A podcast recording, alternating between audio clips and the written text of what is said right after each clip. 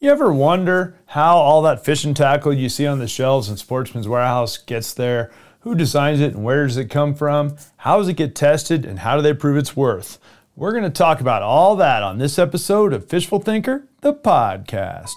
I'm Chad LaChance, and you're listening to Fishful Thinker, the podcast. All things fishful, all the time. Hey y'all, Chad LaChance here. Thanks so much for tuning in to this episode of Fishful Thinker, the podcast. Of course, brought to you as always by the fine folks at Sportsman's Warehouse. Visit them at 136 stores nationwide or at sportsmans.com next time you need fishing, hunting, camping, shoes, or outdoor cooking gear. Speaking of gear, guys, yours truly just got back from one of my favorite weeks of the whole year. And in fact, that's why this podcast is a couple of days late because I was late getting back and didn't get a chance to record it on Friday. So, uh, just got back from ICAST, the International Conference of Allied Sport Fishing Trades. It's basically where the entire fishing industry from around the world gets together in one giant room, uh, and basically all of the tackle that's going to be on shelves in the coming year is dealt with in that building. And it's a combination of a lot of different components in the industry icast is it's not just uh, or it's not open i should say to people of the general public you have to be in the industry and credentialed of some sort to be able to get into ICAST. And basically, what that allows to happen is all of the tackle stuff to be exposed to the industry buyers. And that's a big thing. In other words, the folks from,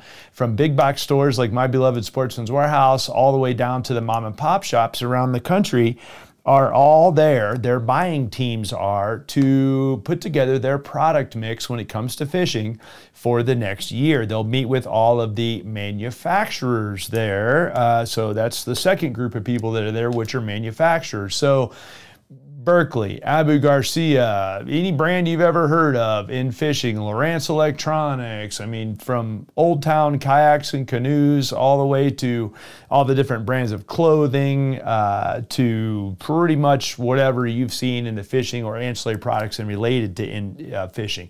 Coolers from Otterbox and Yeti, and all those people are all there. Uh, basically, all the people that manufacture tackle uh, most of which, for the record, you probably haven't heard of. The big, the big brands are, are there, of course, and they have a big, giant amount of floor space. Berkley, the Berkley booth is ridiculously huge as being one of the largest companies in fishing.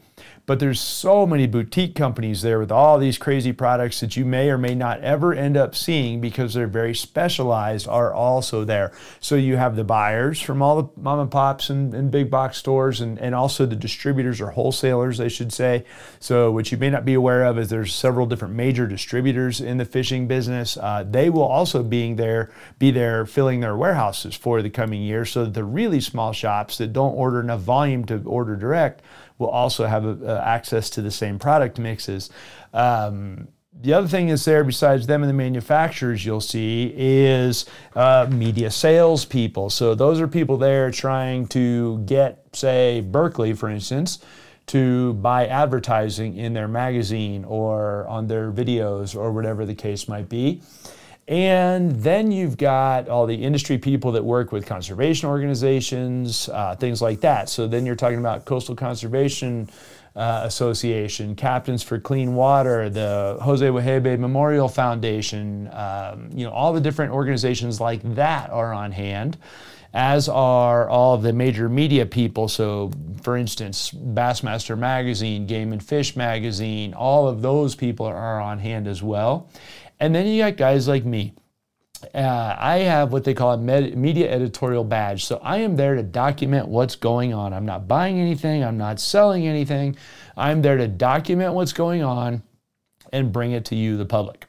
Okay, and that's what I've done for the last 15 years, uh, 16 years if you count 2020 when they didn't have the show, but it's been 16 years that I've attended ICAST. And uh, so it's given me an interesting perspective as that show has changed over time. But really, what I do there uh, is secondary to just bringing you guys videos and product information and learning what I can about the new products so that I have the right information on, say, this podcast or Fishful Thinker Television or any of the other content we produce.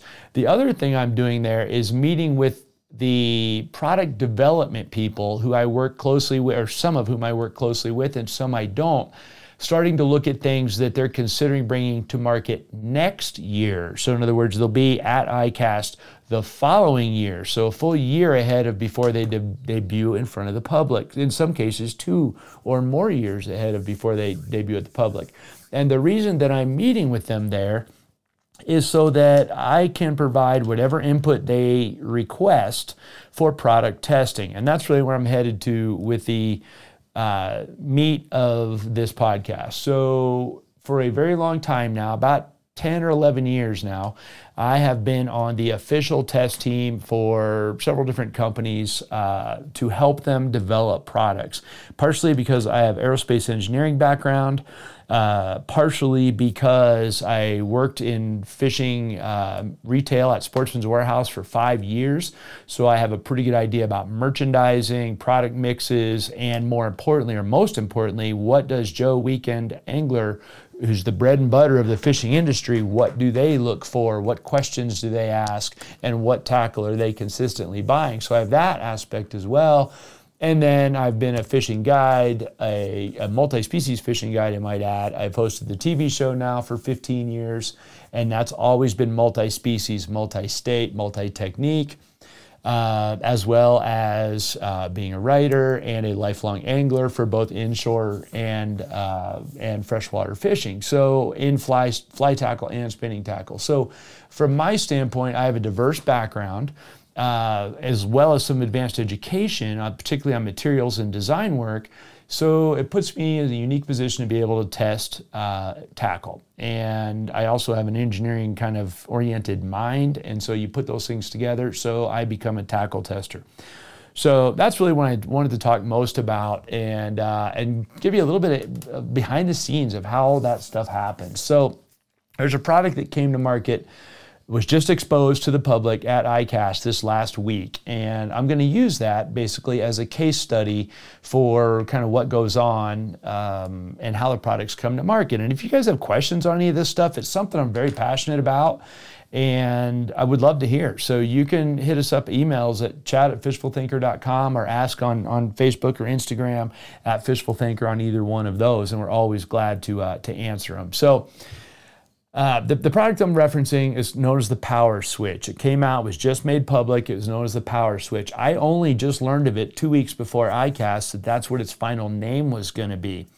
Because what happens during the process is they give it a basically a code name. So all the way during the time that I started working on that beta a year ago, in other words, July of 2022 is when I started working with that bait, it had a secret name, and then that way there's no chance of leaking. I have a, a, a as far as the name goes, I have a, um, a NDA uh, or non-disclosure agreement on file with companies that I work with, so that they can expose something to me, and it has legal recourse if I expose it to you. Which is why you'll see me sometimes post with a lure blurred out. It's because I'm using that that uh, lure to catch whatever I need, but I can't show it to you, or I'll be uh, in legal trouble with the folks that build that lure. So when I first saw this lure last year, it was it came to me. First of all, it was clear. It's a soft plastic, uh, internally weighted, kind of a hybrid gliding jig, and the first versions of them I saw had, were clear. First of all, they had no no colors no coloration dyed into them because there's too early in the process for that. Um, second of all, they were in a variety of sizes. And the biggest thing they wanted for me, um, first of all, besides not showing them into anybody, is to use them for the specific application for which they are being designed for. And in the case of what came to be known as the power switch, the initial problem that was pointed out by anglers that led to the new product development, and this is a big, big step here, is I have this new live sonar or forward facing sonar that's become all the rage in the last literally two or three years in the industry. It is absolutely blown up for walleye anglers, kayak anglers, bass anglers, saltwater guys, everybody with a boat of any sort is using live or forward facing sonar, and now even ice fishing guys as well. And what we're learning is there's a lot more fish than the ones we catch to interact with our lure. And we're all learning that very, very quickly. In other words, we're finding out that we were getting a lot of follows, we're getting a lot of fish that completely disregard the lure when it comes by. Uh, just a whole bunch of scenarios where we're not catching them. And it became a almost a cutting edge or double edged sword because I can see them. So I'm inclined to sit here and keep fishing for them. I can see them in real time but I can't get them to bite. And you'll drive yourself crazy trying to get them to bite. And so the debate becomes do I keep changing lures? Do I change the way I'm working this lure? Or do I need a lure that's more specifically designed to get these fish to bite? Or do I just go find other fish? And that's the million dollar thing all the way along right now. So the power switch was designed to address fish with more lure control that we can't get to bite. So rather than saying I'm going to change through eight different lures that will do eight different things, we're going to take one lure that I can make do eight different things so that I'm in total control of that lure at all at all you know all the time no matter what. It's up to me as an angler.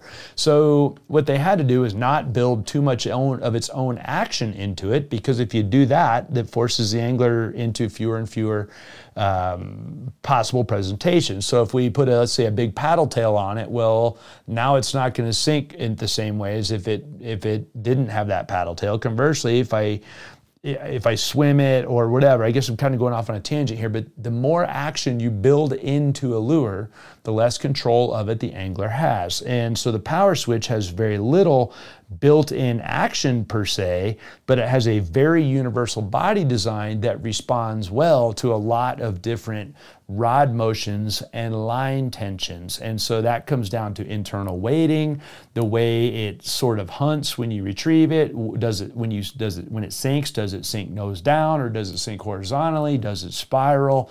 What does it do when it sinks? And what happens when the angler changes how it sinks? So in other words, if I throw it out and I give it complete slack line, how does it sink? Versus if I throw it out and I keep the line tight so that it sinks on tight line, it sinks completely different. Not all lures will do that. And that's where the power switch's versatility comes in. And again, it comes down to the balance of the weighting system, where the line tie point is, um, the density for a given size, uh, and obviously the shape itself of the body, because the shape of the body dictates how water, being a fluid dynamic situation, flows around the lure and therefore pushes the lure in various directions and angles. So when I first got the bait, it was clear, it was very, very basic, and it was more about of go out and make it do as many different things as you can. By then, a guy by the name of Dan Spangler and the rest of his crew, and a whole bunch of others there uh, as well, uh, at Berkley have already tank tested it a lot of times. So they've videoed it in tanks. You can get below ground and look through the side of the tank and watch the thing being retrieved by an angler who's literally casting it with a rod and reel, same as you would, into a long tank that's clear and can be seen from the side. They've already used computers to analyze the motion of it. Uh, they've tried every possible retrieve scenario that they can think of in terms of making it vertical or horizontal or everywhere in between. And they've come up with a few basic sizes they feel like uh, meet the right uh, definition of the sink rates versus size, or in other words, the density of the lure. So they've gotten all that. They've got it in the ballpark. And then it will come to a guy like me. They'll verify my NDAs on, on form. I'll meet with the uh, actual bait engineers and designers. They'll explain to me what their best goal is with the bait or what they're thinking. And then I take them back to Colorado and I go fishing. And one of the key things they wanted out of me was um, durability testing. So I went to my home lake and see how many how many smallmouth bass can I catch on one of these baits before it's worn out? And long story short, I got well over 100 on one of them in the early testing, and the bait was still fishing fine. I'll be the first to admit that, that one of the eyeballs was missing, the body was roughed up a little bit, but it was still getting tons of bites. And, uh, and so I knew that the durability at that point was going to be fine. I also want to point out that I don't just test durability with one species of fish because that's important as well. uh, obviously trout have more teeth than smallmouth bass, so I caught trout on it as well. Um, wipers and white bass will fight harder, particularly wipers, pound for pound than anything else in my pond. And so, therefore, I want to make sure I put it in front of some of those. What I found out right away is they'll all bite it. That's not a problem. I got bites with it really easy. So, it was more a question of, hey, how durable will this thing really be? And so, long story short, I went through all of that. I documented the number of catches, the number of hours I fished uh, anything about the bait that, that I felt was good, bad, or ugly. Uh, and I keep over the course of that year, every month or two, reporting back to the people that are working on the design. And there's about 10 other guys like me around the country doing the same thing with the same lure. Uh, some will be in Minnesota, some will be in the Ozarks, some other will be out west, maybe a California guy. There'll be someone in the deep south that fishes southern lakes, and for sure somebody in the northeast as well. And the, and the reason being, again, is to get it in front of as many different species as possible and see how the bait holds up. That's how that went. So once all that was proven, the durability's there. Then it goes back and they fine tune the sizes, fine tune the colors, and then finally give it a name and bring it to market. The other thing that we're supposed to do right before ICAST, so maybe the last month or two before ICAST, last month, we'll get some that are in actual production colors. So I'll get maybe maybe a half dozen baits that don't have any packaging or anything like that. It's just uh, the generic looking baits in a couple sizes. Um, with no writing or anything on them, and they're just only asking for us to get photos and video so that when that bait comes to market at ICAST and, and as you guys will have seen, I did exactly what they're talking about. We had already caught a bunch of lake trout, a bunch of smallmouth, a bunch of regular trout, uh, white bass, all the fish I've been talking about, and recorded a bunch of them uh, with photographs so that they have some evidence that, hey, this bait does actually work on lots of species of fish, and we've got the photos and videos to prove it. And so that's the last thing a month before ICAST we do. Then we go to ICAST and you get to see that product on the shelf and uh, and see it announced to the public and, and go through the whole spiel and, and it's kind of a big to do. For me, it's kind of like a, a point of pride. I think it's fantastic to see one because keep in mind, not all of the products that I do, a high percentage of them, don't ever make it to market or not in the form that they initially thought they would. In other words, the testing did not bear out the results that the, that the theory would uh, you know, would say that it would do, and it just doesn't. They don't make it to market. So in this case, the Power Switch definitely cut the cut the mustard and made it to market. So it's kind of a neat thing. Uh, that same basic process goes on for just about any fishing lure that, or, or, for any fishing lure that comes out of about any manufacturer out there. Some manufacturers have bigger test teams, some have smaller test teams. Uh, some lures are only marketed for specific fish, and therefore their test teams will only be dealing with that. Uh, there's a bunch of different nuances depending on the company, but a company that's a multi species focused company like Berkley, uh, they want it tested on a lot of different species, and that's where I did my job. For the record, I also test all their hard lures, uh, things like the Stunna jerkbait. I had those pre production, hit sticks, a whole bunch of hit sticks pre production uh, some of the Choppos, some of the cutters, a whole bunch of the saltwater line of the hard baits, the the juke and uh, and the saltwater cutters as well as the freshwater cutters. So a lot of those baits I have been testing way ahead of the market. Some I had a full year in advance. Some I don't have quite that far. Some they just send to me very close to market and say, hey, what's the story we need to tell people on how to work this? Or get 20 different pros opinions on what line this best fishes on for action wise or whatever the case might be. So that's kind of how the, the lure development process goes down.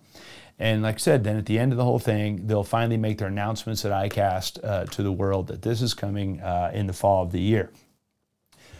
So having said all of that, there's other possibilities being a product tester that I do that aren't quite so developmentally intense as, say, a lure is. A lure, there's got a lot of components to it that are based on a lot of things that the fisherman has input on.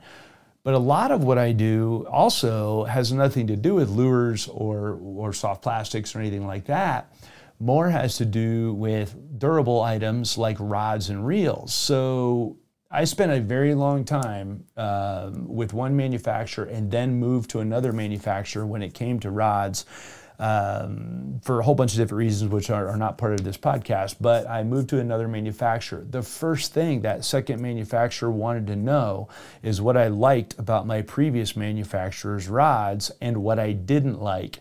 And the only part they wrote down was the parts I didn't like. And then immediately that goes right into their system of hey we these are the things we need to avoid and uh, and we need to make our rods not do these sorts of things so the, the rod tests can be something like durability. It might be I'm only testing for durability. So, hey, this is the same rod you've already seen, but the guide train's completely different. So we need we need you to fish with it for six months. Does the guide train hold up? Uh, is, there, is it heavy or too light, or are the guides too far apart or too close together? Is the stripper guide close enough or too far from the reel seat? All of those things. When you change nothing but just a guide train on a rod, you change how it feels. I've done the same thing for handles or grips on the rod, for reel seats on rods. Um, I might get a whole blank with no writing on it. That's a whole rod built together with no writing, and it's up to me to say, hey, is this a medium? Is this an extra fast? What's the deal? I have to go through and figure it out. Or I'll get two rods that are outwardly identical. I have to fish them with the same reel and line, and try to figure out which of the two I like better and why, and communicate that back without me knowing what's different between them. So they're looking for a very um, objective opinion in that case. Uh, that I, they, I might not, there might not be anything different at which point it's my job to notice that and it might be completely different and again it's still my job. So it just depends on what product it is as to what level of input they need from anglers like me not just me but like me from around the country. Now i'm not at a level where i fully design things for the i want to point that out. There, there are guys you see a signature name on a rod uh, or a reel or a, a, a, you know a lure, whatever it might be. It's it's the it's the you know Joe Blow Pros you know famous flipping stick. Okay, great, fantastic. He probably actually designed that rod. By the time those rods will come to a guy like me for testing, is verifying. Uh, that myself and other guys around the country agree with that pro and that the other nuances of that rod are what they need to be keep in mind, in some cases, the pro might request something that is uh, kind of boutique-ish. Uh, it's because he's very, very good at some specific thing, and Joe Average may not be capable of doing that. For instance, a skipping rod I tested one time it was great, but unless you were very good at skipping, it was hard to control. The guy that designed that rod could control it really good. None of the rest of the test team could, so they had to dumb the rod down a little bit so that, that the average buyer that buys this rod has a chance of succeeding with it because the pro that designed it was much advanced over the, over the average guy that's going to buy it. So that's a key thing there. Uh, one of my favorite things to test, as far as at least consumable items go, is for sure line, fishing line. And I am very, very, very picky about fishing line. And I mean very picky about fishing line. And I'm also very observant about fishing line. And I, if you've listened to my podcast very much, you know that I focus really hard on accuracy and line control. And most anglers don't even realize it, but the line you have will make a big difference in both your accuracy and your ability to control the line. So a lot of cases with line, I'll get stuff that's brand new, something that isn't currently on the market at all, and they're looking for straight up knee jerk reactions. A classic one of that for me was better part of 10 years ago now was was Berkley Nanofill. At that time, no line of that style existed at all, of that construction style, I should say um, my knee jerk reaction was, man, this stuff's weird. And I was overthrowing everything. It has so much casting distance that I was overthrowing everything. And this isn't a, a, thing about Nanofill. In fact, Nanofill's not even on the market anymore. So don't take this as a sales pitch for Nanofill. But to this day, nothing I've ever cast casts as well as Nanofill to the point where it was like the proverbial game changer. And I hate that term problem with Nanofill is it didn't hold knots well and it broke easily. So if, if Joe Angler just was tying average knots with it, he was losing stuff left and right. And that's why it didn't, uh, didn't stay on the market for more than just, oh, maybe five or six years at the most. It had a strong following amongst people that knew how to use it well but a lot of people that didn't read up on the nuances had a hard time with it and it finally fell off the market. If I had some of it still, I would still fish it in specific applications. Uh, but alas, it's all gone by the wayside. I go through a lot of fishing line around here a lot of the cases of lines are lines they're trying to upgrade. So uh, it might be, say, Trilene XL. Okay, Trilene XL has been on the market forever. It's one of the original nylon monofilament fishing lines. The XL stands for extra limp, and it is by far the most popular selling fishing line in the country. So when a company is going to update that line or upgrade that line because materials have gotten better, and that's the key thing here you say why? There's nothing wrong with it. there's nothing wrong with it. Well yes but if the nylon is now more uv stable you as an angler might not notice any difference but the line will last longer. Or maybe it's more waterproof because the nylon it's made with is more is, is better at not absorbing water as quickly. Okay fantastic. We can make our line a little bit better but the thing we have to do is make sure we didn't sacrifice that extra limpness and the handling and knot tying ability that xl is famous for so that is a very key thing for me, and I do tons of that. And I'm working on. I think I have four different lines in my in my uh, repertoire right now that I'm working on. In all cases, I take those lines, put them on identical rods and identical reels, and I try to fish them exactly the same way. And I'll fish for 10 minutes at a time with each rod and reel. Go back and forth, keeping track of how many fish I'm catching or not catching um, any wind knots, any abrasion, knot tying issues, things like that. And I try to keep track of them. And again, here uh, it's everything from the initial feel when I put it on the reel all the way to okay, you fished with it for six months. How did it hold up?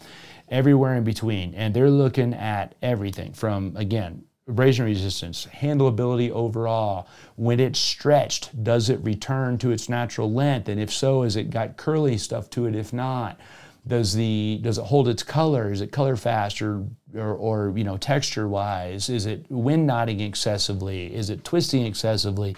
All of the different things that lines are famous for doing or not doing, I'm always looking at.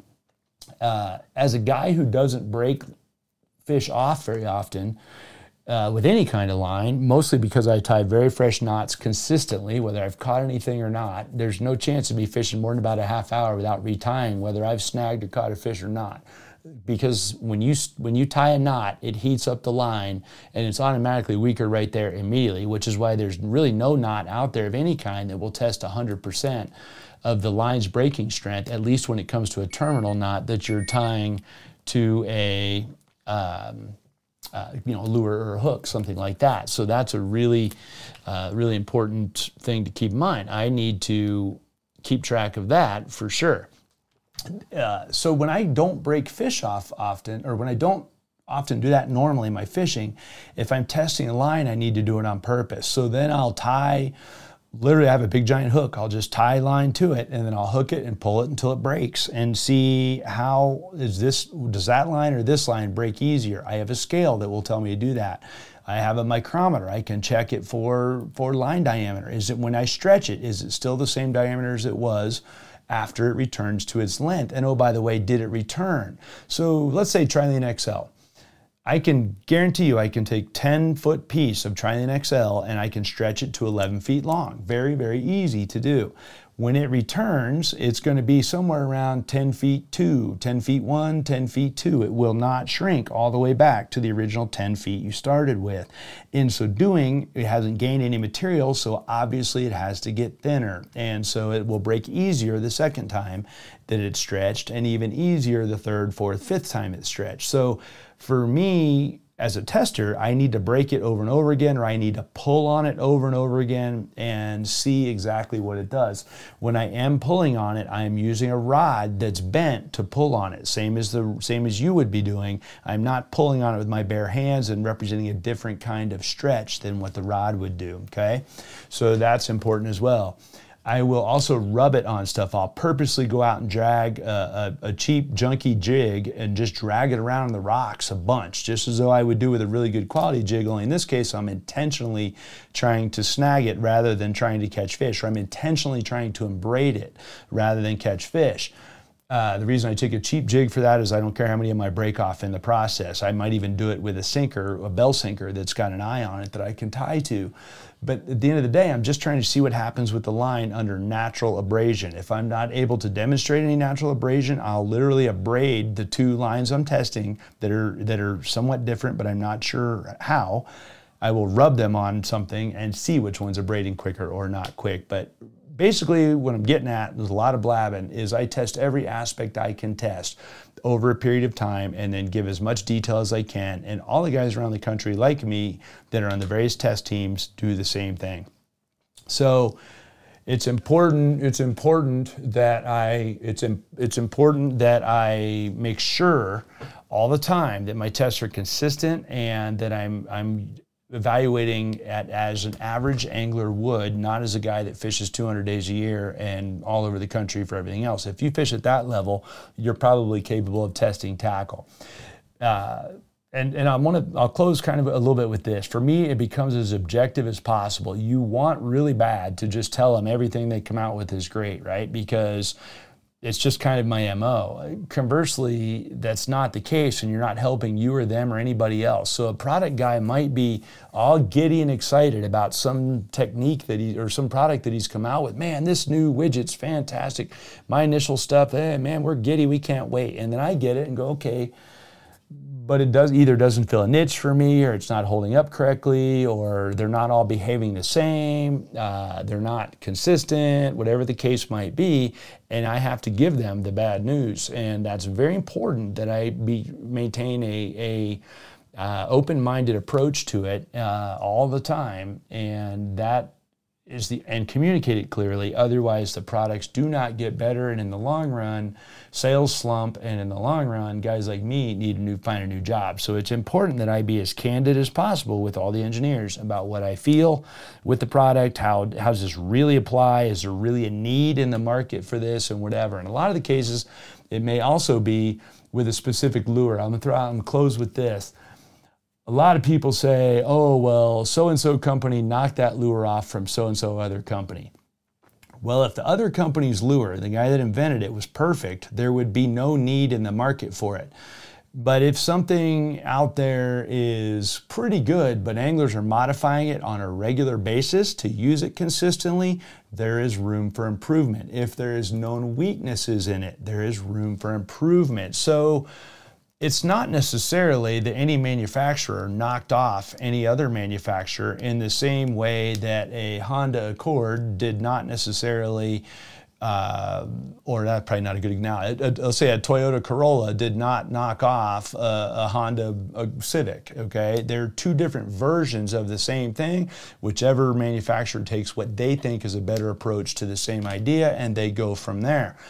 In the case of baits, uh, same thing. Well, this company put you know poor hook hangers or in a wrong location or the bait's not quite heavy enough so it wants to spin when it's retrieved or the blades are too thin so we have room to improve that lure make it better than it is uh, and and then bring it to market as a improved version thereof and you see a ton of that these days and everyone yells knockoff but what you have to keep in mind is in pretty much all cases regardless of manufacturer they have done what they believe is the best job to improve on whatever that original bait's weaknesses were, or they would not have brought it to market.